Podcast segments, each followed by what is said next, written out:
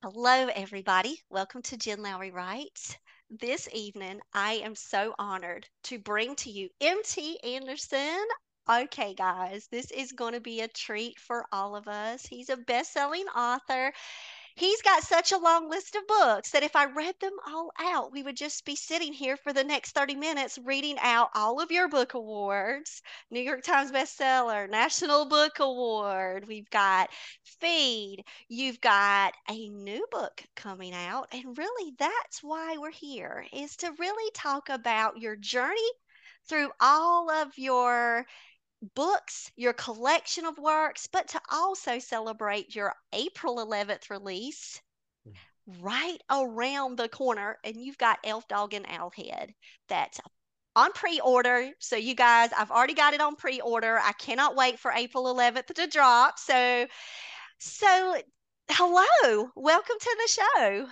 Thank you very much. I feel even just from your voice that there's like a a whiff of southern warm air up here. Yes. It's literally right here. I'm in Vermont. I'm in rural Vermont, and it is snowing out, which I love. I love, but it is nice to have just like the scent of like orange blossoms or something. It's somewhere in the future, you know? uh, dogwood trees. We will say dogwoods in North Carolina. Okay. And I will also say that today was very warm where I'm at. Hmm.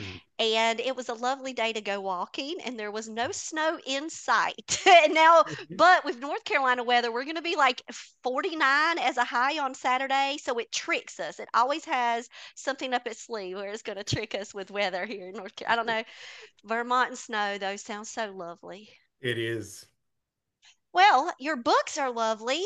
And talk about a career from picture books, graphic novels, young adult, middle grade to adult. Woo, let's just praise hands. Come on, talk about Oh, that. Talk about how all of that came together for you. well, it's just, I mean, I think it's just so much fun to challenge yourself to do something you've never done before. And so for me, the idea of like doing a picture book or doing uh, like a picture book in rhyme or a picture book uh, that's nonfiction, but is a, you know, like I, I've done picture books about like Handel, who wrote the, the guy who wrote the Hallelujah chorus, you know, Hallelujah, that guy. Um, or doing then a huge nonfiction book about Russia during World War II and the siege of Leningrad. And it's, you know, it's, the opposite emotions of any picture book in that it's entirely kind of like dark and about the harsher places in the human soul and then doing like comedy books for kids like you know i don't know that i do them all well but i certainly enjoy doing them and that's Well, that's why you do them well, Pals in Peril, as another series we can call out right now. Come on, Mummy Mom. I mean, so if we think about doing things well with that joy around it. Mm, yeah. I think that joy is absolutely necessary. I mean frankly for one thing being an author by and large is not a uh, profitable enough job to actually do if you don't love it. You know and and if you do find that you love it you're going to do it regardless of whether you're published and whether you're making money or not because you love it. Um, but also i want to also i think that your question about like of doing a variety of things is a great place to start in the way that i really hope that your uh, listeners will in their own lives like uh, take those kind of risks and go look i'm going to try this thing because sometimes it does mean you're going to try and fail. Mm. you know and i have books i have whole novels that are like hundreds of pages long that have not been published because they are failures. And that's fine that's fine. Like i learned a thing. I had a great time doing it. But like you should know that like it's wonderful to try but it's also hard especially if you're an adult already. It's hard to try something new and know that you might fail. That's something we're, we're, not used to. But kids remember what that's like. Adults kind of don't, if you see what I mean. Yeah, because it takes one, courage. You called it that risk taking, but there Right, has to be this purpose behind it too, that no matter what the outcome, right.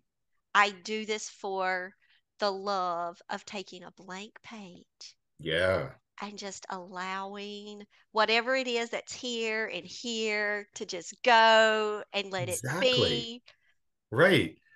Yeah, That, and it's like uh, if I think that people who are um, naturally writers, they hear the idea of a blank page, and sure, sometimes the blank page is scary, but oftentimes when they're like, especially if you're doing something else, if you're like doing like heavy duty work or cleaning the house, suddenly the idea like, wait a second, I could just sit down with a blank page in front of me and like anything I care about, I could put down on paper. I think that that experience of excitement is so central to what we do. And it's great when people feel that. and I, I read something where you talked about the intelligence of our youth today and Mhm. never underestimate the power and the passion that our readers also bring to the experience. Yeah. Yeah. Because, and you said, you said about having like just an accidental run in creates these moments where you go, wow. Well, I mean, and I'm sure anyone who is a teacher out there or a librarian can tell you something that happened literally this week where someone came into their room, some kid, and like said a thing that totally floored them. And like, oh my God, you're 13 and yet you you have understood something incredible about the world, or you have thought to yourself an amazing way, or you know the most incredibly bizarre facts, whatever it is. You know what I mean? is, it's so true. And it is that quirky, vibrant, colorful palette that youth bring to a conversation or or to an experience that as adults when we get to have that blank page experience if we could just somehow tap mm-hmm. into that that is like just pure inhibition just it's out the wind it's just go. Yeah, and that's where it becomes magic joy regardless of the outcome. Let us just do this for the love of words and Right. And for the honoring of the work that's also come before us. Mm-hmm. Yeah. Yeah. And also the honoring of those of those kids. Oh, Like you think to yourself, like, I mean, especially if you're a writer who has a classroom or whatever, you know, there are gonna be like you're picturing like four kids, maybe five kids or something from that class. And you're like, I don't care if all the rest of them like it, but if these five read this and they're like, Just just one. If Just just right, I'm happy with the one. Right, absolutely. If someone reads this and loves it, first of all, I used to say this like when people would say things like, um, well, your books aren't for everyone because they're kind of eccentric or whatever else. I was like, just remember if one teenager from every school in the United States likes your book, you're a bestseller. Yeah, you know? yeah. I'm just trying to even, I'm not even going to do the math. I'm a literary person, not a math person, but I'm Right, telling you, that would be a lot. Right, exactly. So anyway, I just think um yeah, and, and that's one of the reasons why teens are such a fascinating audience to write for because you know, they're grappling with ideas the first time. I mean, you must remember this. Remember like when you're I don't know, like especially when you're like 12 or 13, 14 maybe, and you have those moments where uh, like some kind of Twilight Zone idea suddenly occurs to you and your friends. And the like you've the, the weird thing about it is you've actually never thought it before in your life. And suddenly you're like wait a second. What if everyone is an illusion but me? Or some idea like that. Or like what if the stars are just holes in a giant sphere? Uh, whatever it is. You know you think these things and suddenly like you know your head blows up. And it's because you've never thought those things before. And i think that we get used to the kind of set of typical thoughts when we're older. Except and one of the you, except you, because now I'm going to call you back because okay. what if there is a boy named Clay that goes yeah. to an adventure in the woods with a dog? And what if they find things not so woodsy after all? Like, what if? Is that how you go when you're writing? It's just asking these what ifs? Well, in that in this, okay, so um, what you have uh, very generously inserted into the conversation, um, beautifully, like a piece of uh, cheese into a sandwich, Uh, is was, yes, okay. I'll be the yellow Kraft cheese. That's what I like. So just let me oh, clarify. I want to give specific details. Go ahead.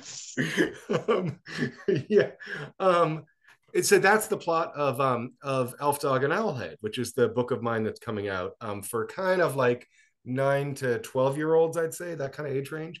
And there, what my idea was was what if you were a really lonely kid and then you met a dog who had escaped from a kingdom underneath a mountain? So you're living in normal the normal 21st century world, in fact, the world of, of COVID, though I don't really make yes. a big deal out, out of it, it mentioned. But you do say plague and you do say world, you know, shut down and you do say yeah. I'm stuck here with video games or or a sister, right? Right. right. Which both of them being a bad idea, the combination of the sisters and for the clay, for clay. Yeah. Right, exactly. Right. But um yeah so i mean and, and I, I, should say it's not a book that's in any way kind of about the about covid. It's just about like that's what makes him feel isolated. So here he is. He's in a he's in a town very much like the one i live in here in vermont. So it's a town with like uh, nothing really to do except a big forest and lots of dirt roads and cows. Um, and so he goes into the woods bored and discovers this dog that appears to have come from nowhere and seems to have odd magical powers. And so the rest of the book is kind of like him and this dog going together through the woods and all of these kind of miraculous things they find and perils and people are trying to get the dog back to take the dog under the mountain and and so can I tell the story of how this book came about? I must know it, please. This is this was my life during 2020. I was stuck here alone in this tiny little house in Vermont. And the um, I had a dog uh, who I dearly, dearly loved, who had just had a very, very close brush with death. So mm-hmm. she was a dog I um, absolutely like. She was my one companion. And then right before the um, pandemic started, she had symptoms of something really badly wrong, like a tumor, and um, oh. and she just squeaked by. And so by the time the pandemic started, there was a feeling that she was almost miraculous because she had recovered from a thing when I was told she was going to be dead in three days. But there she was, not only recovered, but like we were taking five and six mile walks every day in the forest. Look at and her. so I set out to explore. So there are a hundred uh, miles of road in my town.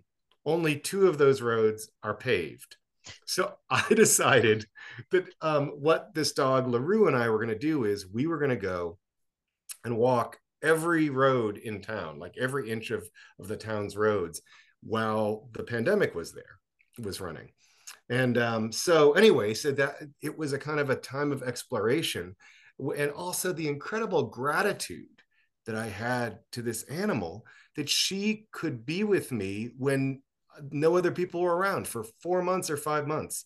I saw basically no other humans except at a distance. And so she was my companion. And I really wanted to write a book that was, that talked about how deep our relationship can be with our animals. You know, I hate it when people talk about them as if they are just a creature around the house. And in some houses, they are. In some families, they are, and that's fine. But I know that for for me and for many others, they're yeah, there you go. Yeah, like an essential part of your family, right? like my dog son, Rambo. What is his name? Rambo yeah. was my dog for six years. I loved my English bulldog, and he was like a son to me. He was a part of the pack. Now he might have been the leader of our pack. Oh, right. I wasn't pack leader. He was. Loved him, adorable. And now we have a bunny pet, Florabelle. So Flora Florabelle is now a new member of our family. So we have a rabbit in the home and just absolutely adore her. So those, I get it. I get it. And that's those names for one thing are absolutely perfect. A, uh, a bulldog named Rambo seems perfect. It yeah. was. And I was actually like binge watching all the Rambos at that time. So of I course. will say, yes, it's totally a Sylvester thing. It's not like any other reference. It's really Rambo. It's not like the, the French poet Rimbaud. No, no, it's yeah, right. Rambo. Let's yeah, get it clear. It. Like, like yeah. we got this down on recording. We got it. But yeah, I love how you took that experience and pulled those emotions, but also captured it in a world that could also provide escape and comfort for a young reader. I hope so. Because isn't that what our books do? I yeah, absolutely. Because books can be that, the companion. You know, like let's right. say there is is a, a reader out there who doesn't have the pet, mm-hmm. who doesn't necessarily have maybe some stronger connections, but the mm-hmm. book the book, the characters, hmm the world, that can become such a lifeline and such a place of hope and heart. And, you know, I had great relationships growing up, you know, great family dynamic, but there was just something special about a book in me. Like me and my hmm books, me hmm and my multiple books with an S on the end, me and my stack of books, because they would grow and they would grow. And there's something special about that, even Yeah. to this Well, day. yeah, and I think that like uh I like it sounds like like, you, like when my family would be going on a trip, um, you know, mom would be going like, Oh, look, you know, there's some horses or something. And she pointed out the window and I'd be, mm, yeah, sure, mom. Yep, yep. So you have to tell me an experience with a book on a vacation or somewhere unlikely. Can you think back of a book that you had to have by your side that you carried with you? Well, I just like I went just like you're saying about stacks. I went through them really, really quickly and kind Yeah. of addictively. And uh and like my parents were very aware that if we did go on a trip, I needed to have a certain number like lined up and ready to go into the hopper, you know? Yes. So were you a series reader or were you just or were you just grabbing everything from particular authors? Did you have like a collection? I was a huge Stephen King person at a very young age. Oh age. yeah, Like my, yeah. you know, um, like did you have like a, a certain gravitational pull to a type of genre or an I mean, I read a lot of shape your fantasy books ah and be, fantasy? because we're talking the 80s, there were a lot of like fantasy series that thank goodness have been forgotten. Um, but that I totally loved. Oh, that got you. Like, yeah, if if there's anyone who is my age out there, maybe you remember The Sword of Shannara, you know, like books like this. So these are these books that, you know, kind of your classic fantasies where the wizards are still wearing pointy hats and stuff. But you absolutely devoured it. I loved it. Absolutely. Yeah. And and it did transport me. Like I was, you know, the beautiful thing is that like so I was living in a small, you know, town with lots of like uh you know, kind of rundown forest around me and that kind of thing. But because I'd read those fantasy novels, I saw that whole landscape as being infused with magic. And so that place became magic because the books I was reading were about it. And I think that that's exactly why I'm now writing, in a sense, about like this boy exploring a magical landscape because um, I think that's a beautiful thing when you can actually find magic in the place you are Yes. And you so know your whole life story, you've just been mapping out your latest fantasy map right right here. You've just been mapping it out and you know how you turn in and you see, oh wow, look at this world and here's here, here, here. That's right all of your experiences culminating into your next novel. right well but it's I, I mean it's even just for people like when i have uh, friends who are big mystery readers hmm after a time like it's kind of fun because they will start to say like oh there's where you could have slipped the poison in to you as you're eating dinner you know what i mean Yep, yep, trust me. Because yeah, and with you also writing to different audiences. I love how you are just a multi-genre, just all in it to win it, mm-hmm regardless of how it falls to you. When you get this spark of your what ifs, mm-hmm whether it's your nonfiction, fiction, picture, graphic, you know, your landscape, we're talking about a career landscape. mm-hmm Have you ever had those moments where I've heard some authors say, well, this might be the last one, and then you surprise yourself because a new one comes along. mm. Have you ever had those moments? Because, you know, sometimes I've seen working, especially with authors who are new in this, they'll say, This is the only thing I've got. oh right Have, Yeah. Well, I mean, I would say to them, maybe, maybe it is, but I mean, the likelihood would be like when that is out of your head, something else that's going to start to take its place. yes, You know, you're going to start to pick up these little germs of things, these little clues, just like uh, you know, uh, um, oyster making a pearl. Like something's going to that little grit is going to get in and start agitating you uh, and then build something larger and larger around it. And then you're, you're going to find out there's another project. And it'll it could be any type of creative project, but I believe that that creative fuel will continue to be there as long as you're just Yeah. open, ready, Right. and releasing. Because, Right. like you said, you got to release that thing for that next place for it to have a space to grow, for right. you to nurture it and grow it. So yeah, and, love that. And then also, you know, just as we were saying at the beginning of the conversation, it may not come in a form that you're expecting. And so then you have to say to yourself, well, do I want to force this to conform, which could actually be an answer? Or um, have I, am I actually thinking about like a woodworking project? And exactly. Yeah, maybe it's a woodworking project. Amen. Go try a woodworking project. What the heck? Life is just so um, incredibly rich, and the possibilities are so endless around us but of course, the thing is that the way we get through life, and this makes sense to some extent, is by shutting off our vision of those possibilities. And of course, what we want to do in our own life and in the books we read and in the books we write is open those doors and say, wait a second, we could be doing anything, you know? Okay, love it. I love that because we do have such a great potential. Mm-hmm. And I do believe it's a gift. I do believe that there are gifted woodworkers out there. Don't give me the, yeah. the woodwork today. Don't right, give me right. the don't give me this, that, or the other. And I'm not saying, like you said earlier, it, are, are we ever going to be the masters of this craft? Or are mm-hmm. we just going to sit and honor readers and honor characters and stories and go? Mm-hmm. And so I feel like I could could hit go.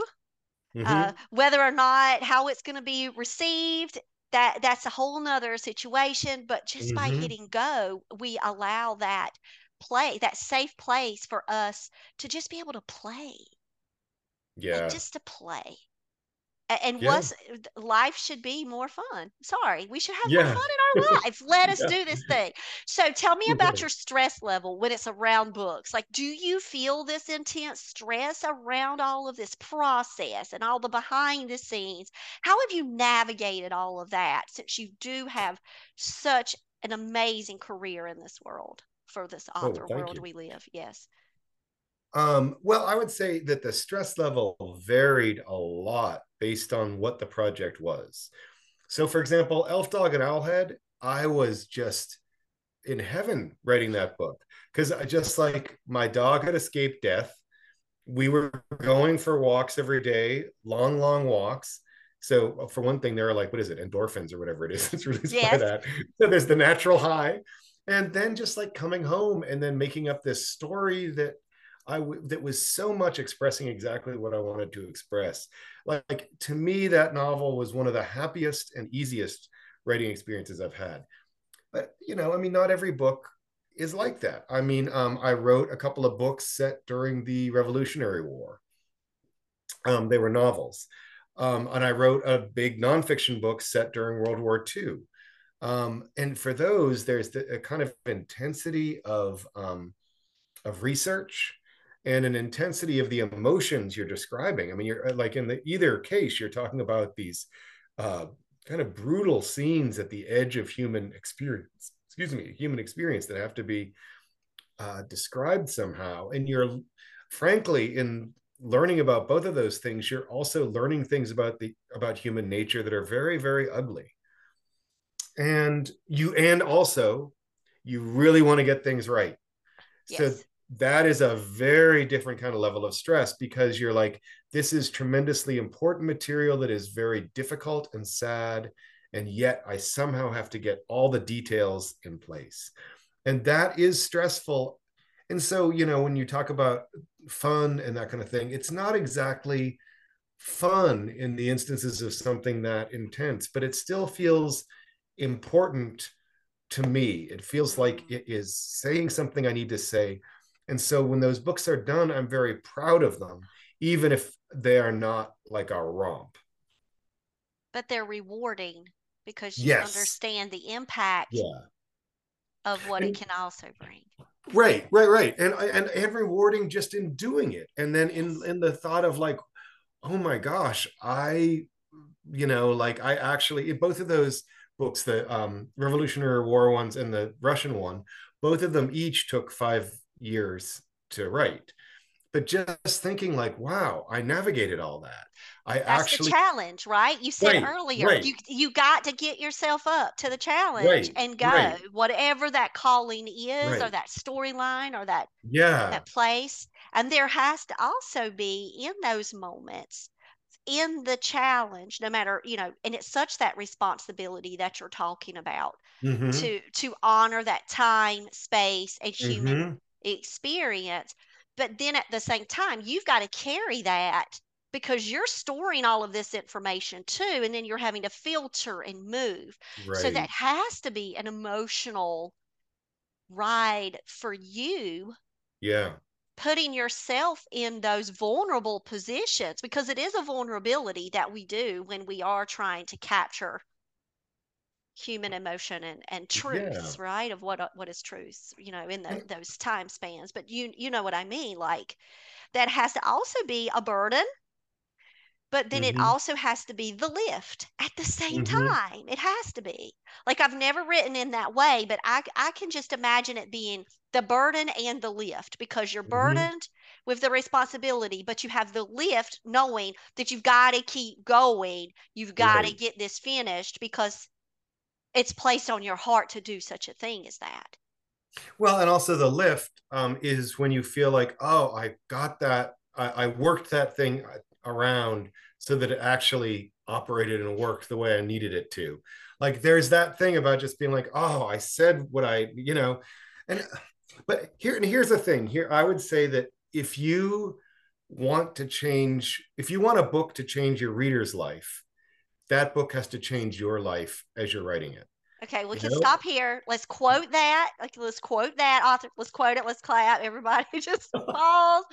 Yes, because it is truly an extension of of how is it impacting us right. before it even gets out there. We're the one. We're the one Right. before it becomes another one.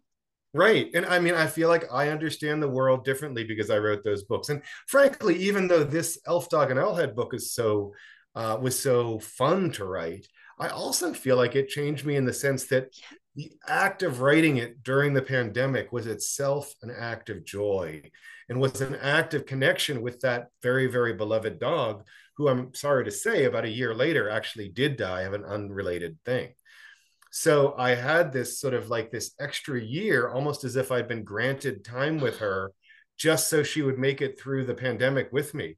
yeah. And it was like, to me, that whole time was magical. Like, I, I will forever look back on that as being like the warmest, most beautiful summer and the time of this kind of intense connection with another living creature um, and you know the the book does not have that kind of like the sorrow of that in it at all. It's not that kind of book. It's a has a very happy ending you know? Right. um, but i'm just saying like Spoiler i'm alert, happy ending. You don't need right spoiler alert happy ending. Right.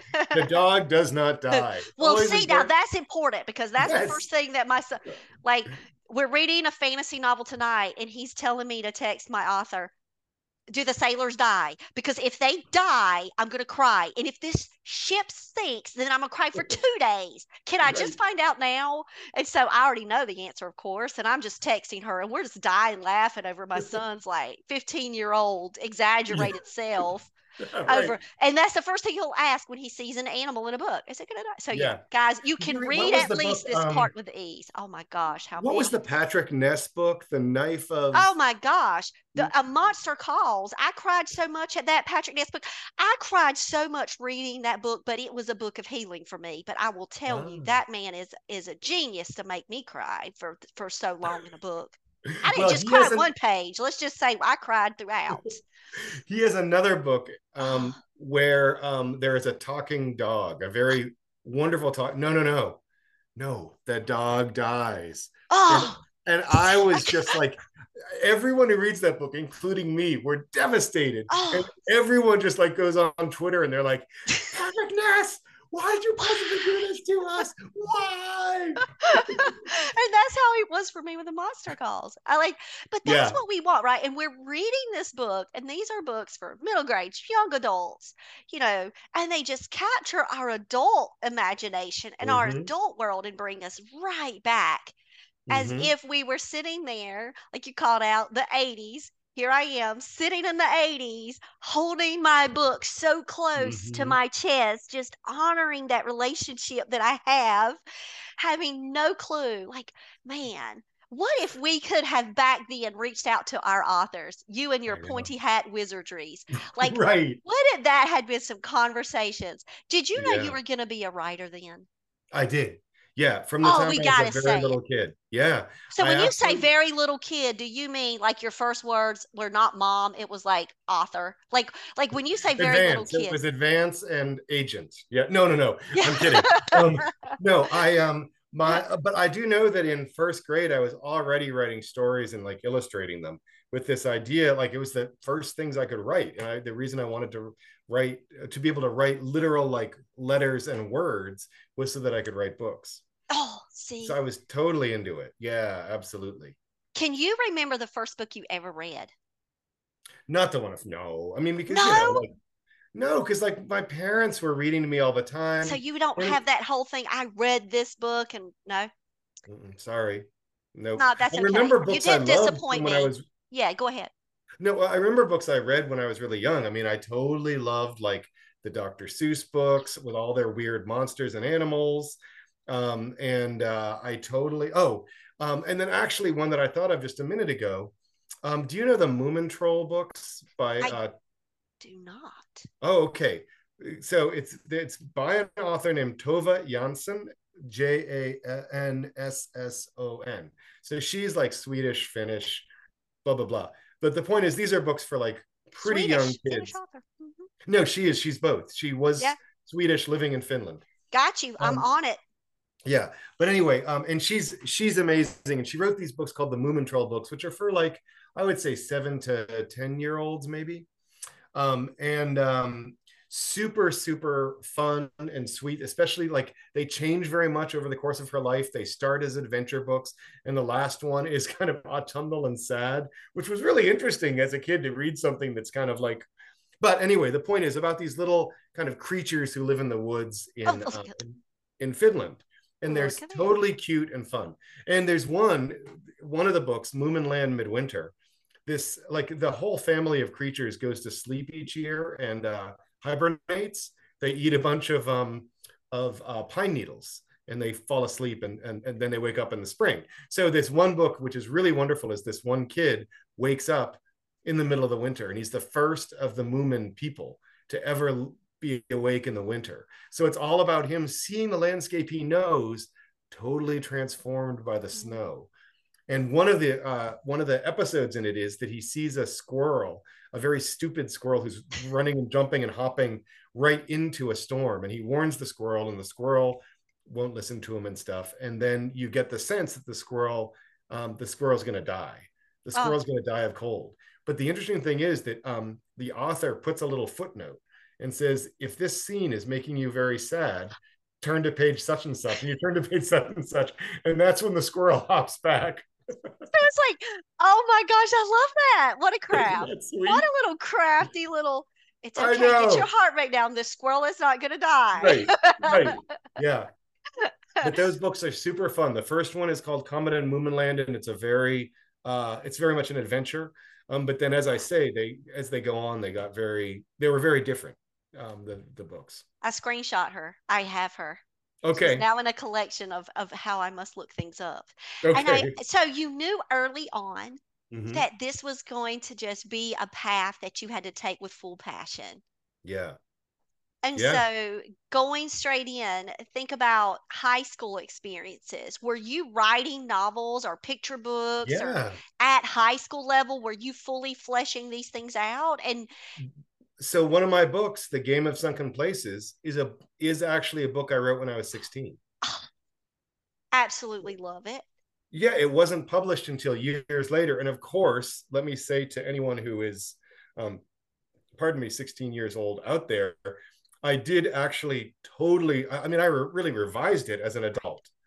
So, you know, like, yeah, some of the humor reads kind of like I was 16. But um, but you know, like I um, it was it was actually by the time it was published, I I had sharpened it a bit and stuff. Of But yeah, that was absolutely a book that I wrote then, and it, you know, um, and then that series I continued to write as an adult.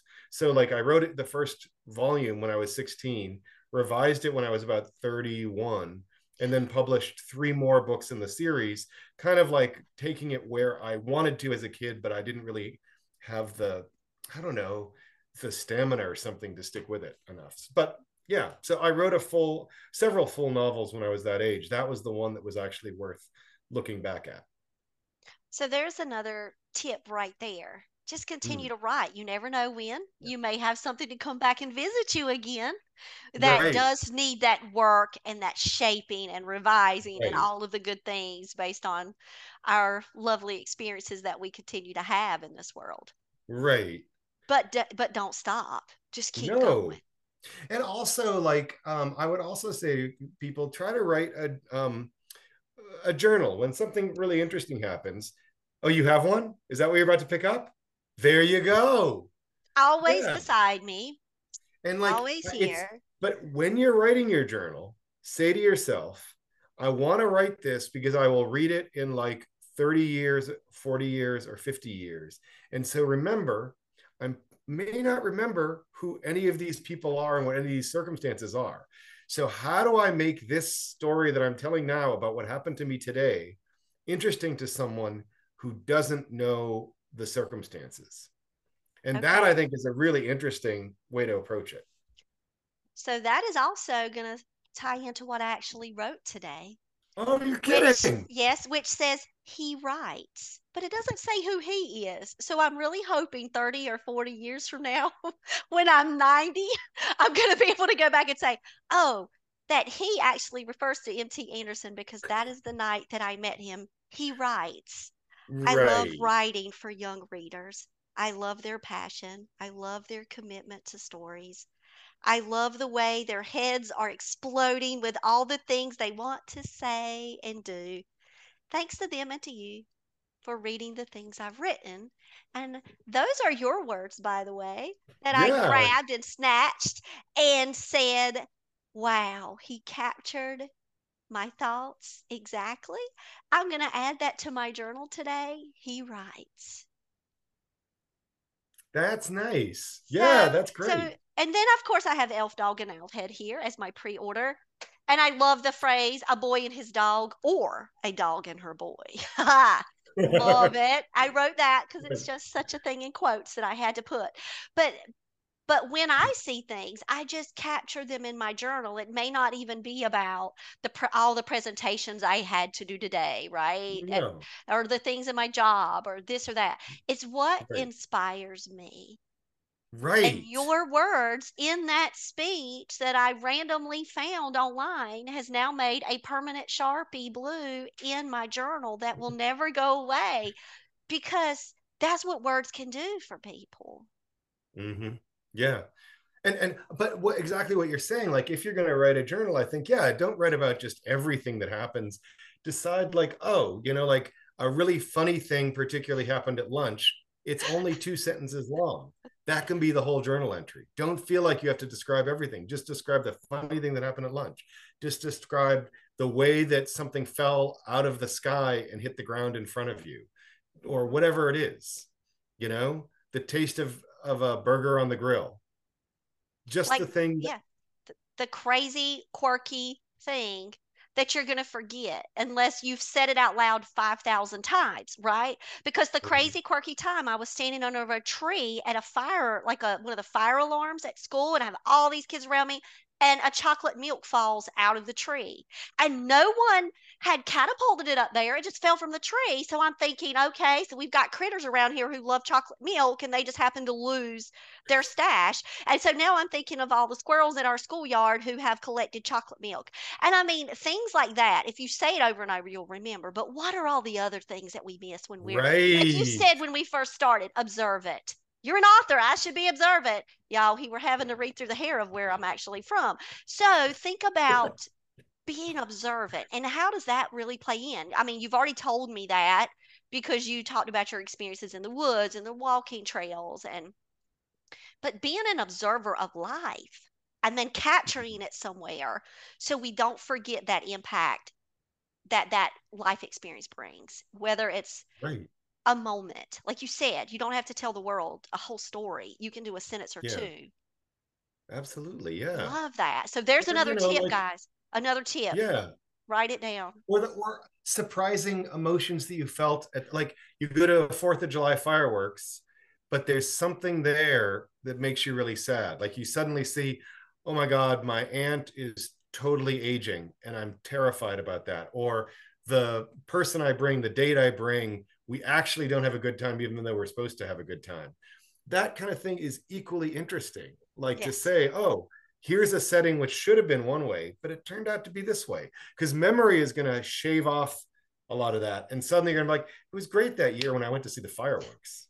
You You'll know? completely miss the little nuances that can Right. actually maybe just turn out to be the next human emotion experience or quirk that might find itself in a book somewhere, short story or a poem, or while you're woodworking and you're having to try to carve out that, you know, firework experience, how it's not so good, but you could turn it into something here and and keep it in wood. I mean, I feel like what you're saying is so small.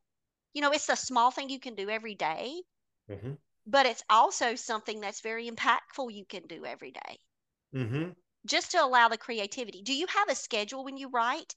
Like that's another thing I always love to like, do you do a, a certain word count, a page? How do you set up that routine?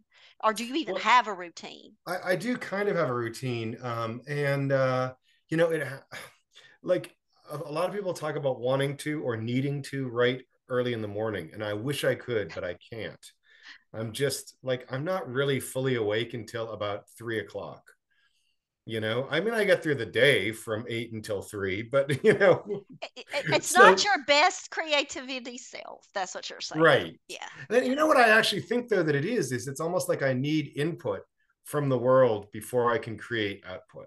Mm. Um, and so yeah, usually I start to write in the middle of the afternoon and write for a few hours and that kind of thing. Um, and um, yeah, so I do kind of have a schedule though. It's based on essentially like oh, but uh, but here's the, the like my schedule is not interesting, but what I think I can say that is useful is giving yourself permission to have the schedule that your body and your mind appear to to have Ah, to want.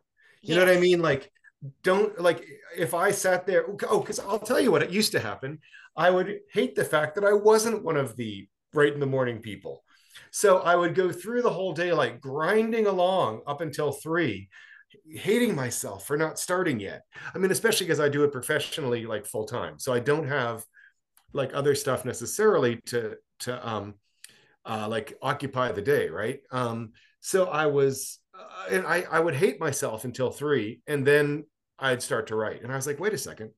If I just said to myself, I'm a writer who doesn't start writing until 3, suddenly the morning is like this glorious free thing where I can do like all of the paperwork I need to do. I can do all of the office stuff I have to do. I can, you know, write all the email and everything. Suddenly it was incredibly freeing. I wasn't in, uh, like self-hating for the first 8 hours of the day. But there's another risk because you have to be aware. You ha- also Mhm. have to take that acceptance that you've got to do your thing that works for you. And that's why I always love to ask these questions because everybody has such a varied answer. It's Yeah, got to give somebody out there that freedom to find yourself in your best place. You know, your best time, your best state, your best surroundings. There is no perfect answer. You just got to Right. have that awareness. Right. Well, and I mean, I mean, if you are a teacher and a parent, you know, then you have these other se- serious like time constraints. It's like maybe the thing then is saying to yourself, I've got to wake up at five and write for an hour or an hour and a half before the rest of the day starts. Because by the time I get home at four or five, and then there's the family, yeah, Take a nap. Got to take a nap and recharge. I'm just going to throw yeah, and out actually, yeah, that's another thing. Like, like taking a nap can be part of the process Yes. Because you may well be able to take a 20 minute nap and discover that then at five o'clock, you can write for an hour from five to six. So I call those pockets of time. Like, so think about how much can you fit in your pocket, right? When we have such a busy schedule, if all we can do in these moments is, is put some little bit of writing in our pocket, we're good to go. We we've kept Yeah. up with that, you know, Yeah. that timeline. You know, if we've set ourselves with these deadlines, it's going to happen. Just like Right. April 11th is right around the corner. Whether you know, it's going to be right here, and you're going to have another book that's going to hit the Right. stands. I mean, it's going to Right. happen. So it's best if you, you know, don't beat yourself up about it, but also if you have Right. pockets of time, utilize that experience and go for it. And uh, absolutely, because remember, if you write a page a day, that's not a hell of a lot. And by the end of a year, you have a book that's actually too long. Yes, say it one more time. So Kate DiCamillo is one of my favorite authors of the world, Okay, she does yeah. her two page a day. She writes her two mm-hmm. page a day. And if you calculate that mess out, come on, my math people out there, pull out your calculator. But I mean, especially the freedom in that, a page a day. Yeah, right. A Yeah. a day. Do what you can do, even if it's paragraph a day in your pocket of A time. Just paragraph a day, right. do what you do, and, and do it with joy, and then it'll and then you'll continue to work it until you do it well. And, because but our first honestly, like if you write one paragraph that has an interesting idea in it that really says something you want to say, that's a full day's work. And that is like, that's all it takes. It really is. And those paragraphs add up. They add up. Exactly. Yeah. So I love it. I have so loved talking with you this evening. This has been great. Thank you And I know much. that I have kept you way over my normal time. So I am not going to apologize for that. I am just going to say thank you for sharing this time with me and my listeners because truly your words have inspired me. I am so grateful to be able to have a platform where I can have this opportunity to meet with you and and pull in your insights, your words of wisdom.